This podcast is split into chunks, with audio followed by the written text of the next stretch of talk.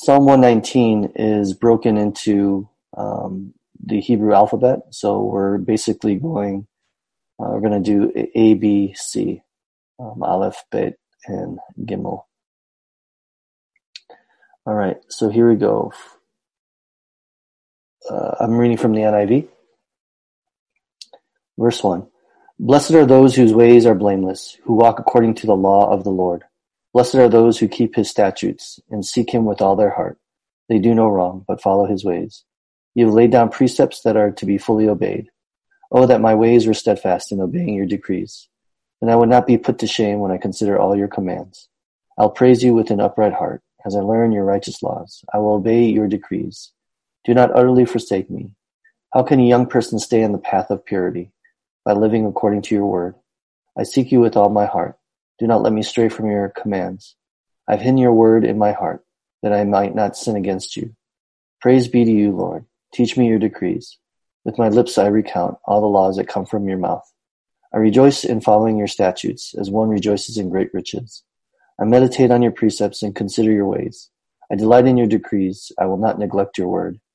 Be good to, to your servant while I live, that I may obey your word. Open my eyes that I may see wonderful things in your law. I am a stranger on earth. Do not hide your commands from me. My soul is consumed in longing for your laws at all times. You rebuke the arrogant who are accursed, those who stray from your commands. Remove from me their scorn and contempt, for I keep your statutes. Though rulers sit together and slander me, your servants will meditate on your decrees. Your statutes are my delight. They are my counselors. So let's uh, stop there and um, meditate and reflect on um, the first 24 verses, and, uh, and we'll come back in and share our, our insights. Well, yeah, based just to continue um, that thought. I mean, verse three, uh, at least the NIV, um, they do no wrong but follow His ways, meaning the the law or the word.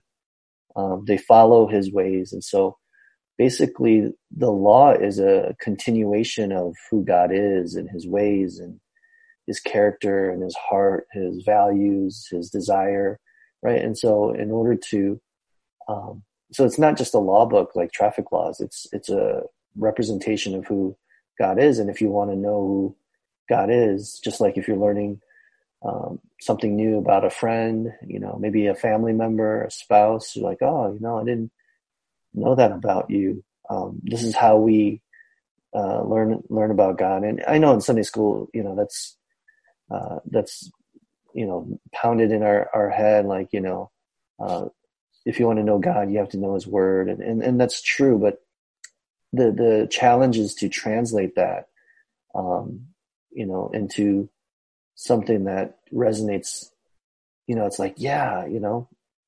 And this is I think the challenge that there's such a big divide or disconnect between what Psalm 19, 119 is saying and how we actually view God's word.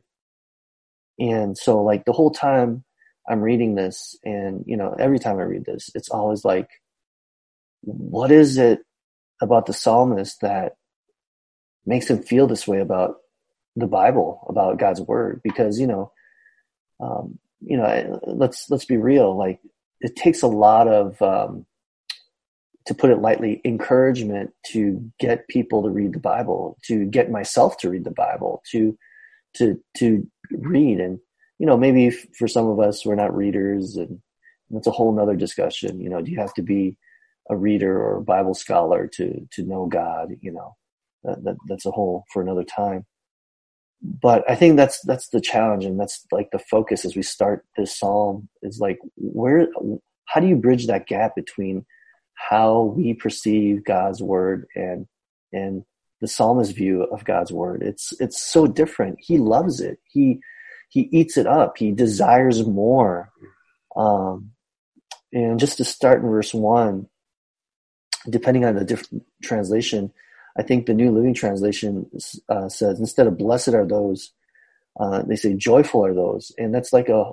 I mean, that's a whole different um, attitude. Like uh, joyful is the one who um, walks in integrity, and most translations say whose ways are blameless. But I mean, what does that look like? And um, it's basically someone who uh, walks in integrity, who is whole. Um, and you may know integrity comes from the, the word integer, you know, like the mathematical term.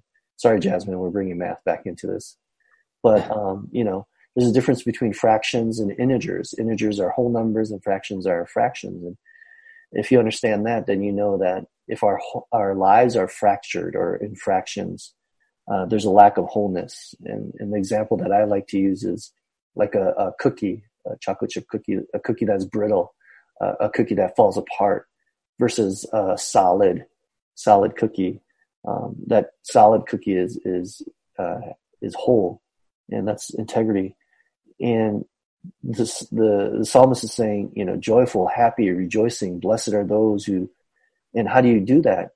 They walk according to God's word and God's law, His statutes. Um, you know, and and this is verse one. I mean, I could I, we could just talk about verse one for for a very long time, I think.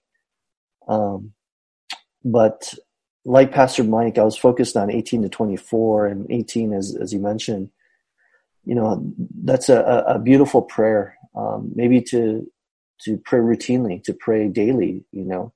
Um, and I, I have, I can't confirm this, but I imagine that in Hebrew, that verse sounds beautiful. Just, just, you know, I, I want to hear someone pray that in Hebrew, and I'm sure that's just like, wow. But open my eyes that I may see the wonderful things in your law.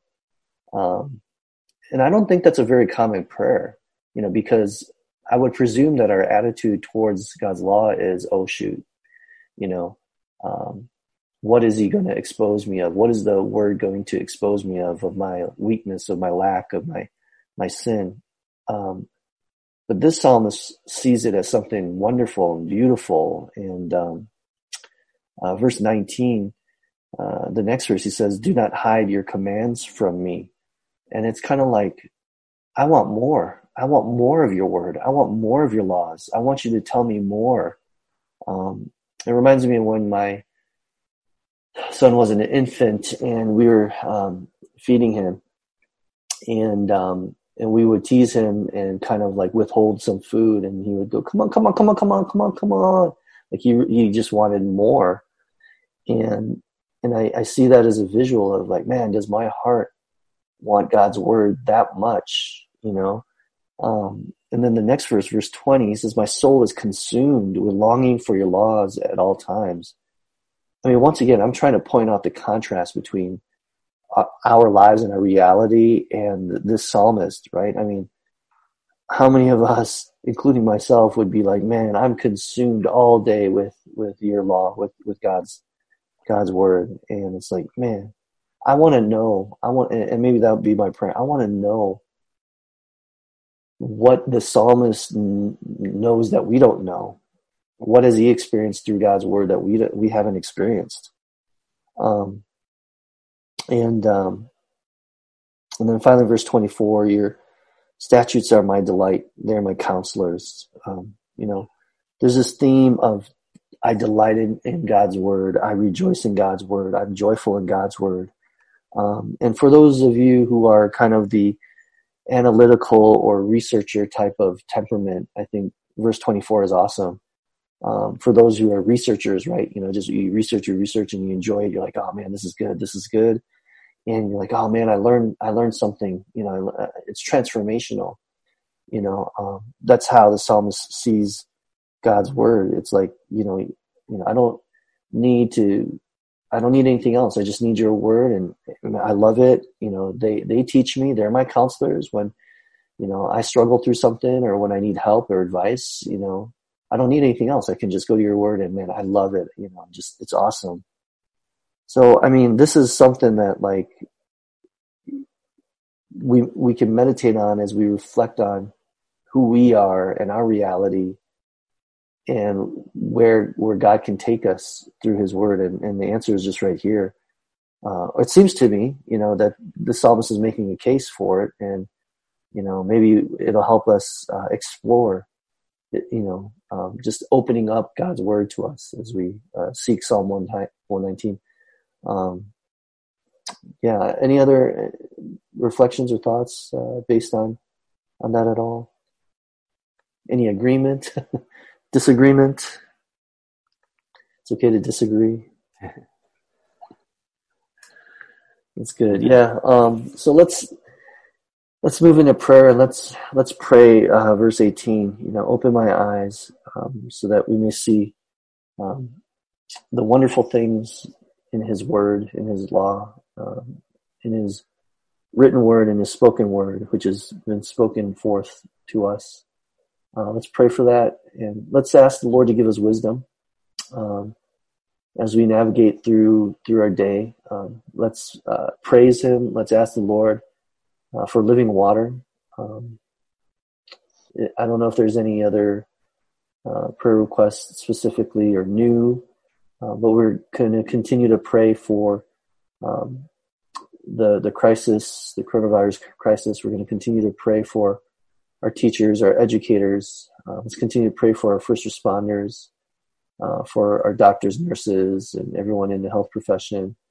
Um, let's pray for our government officials. Let's pray for uh, our church leaders. Um, but uh, let's pray um, for revival. Let's pray for an awakening.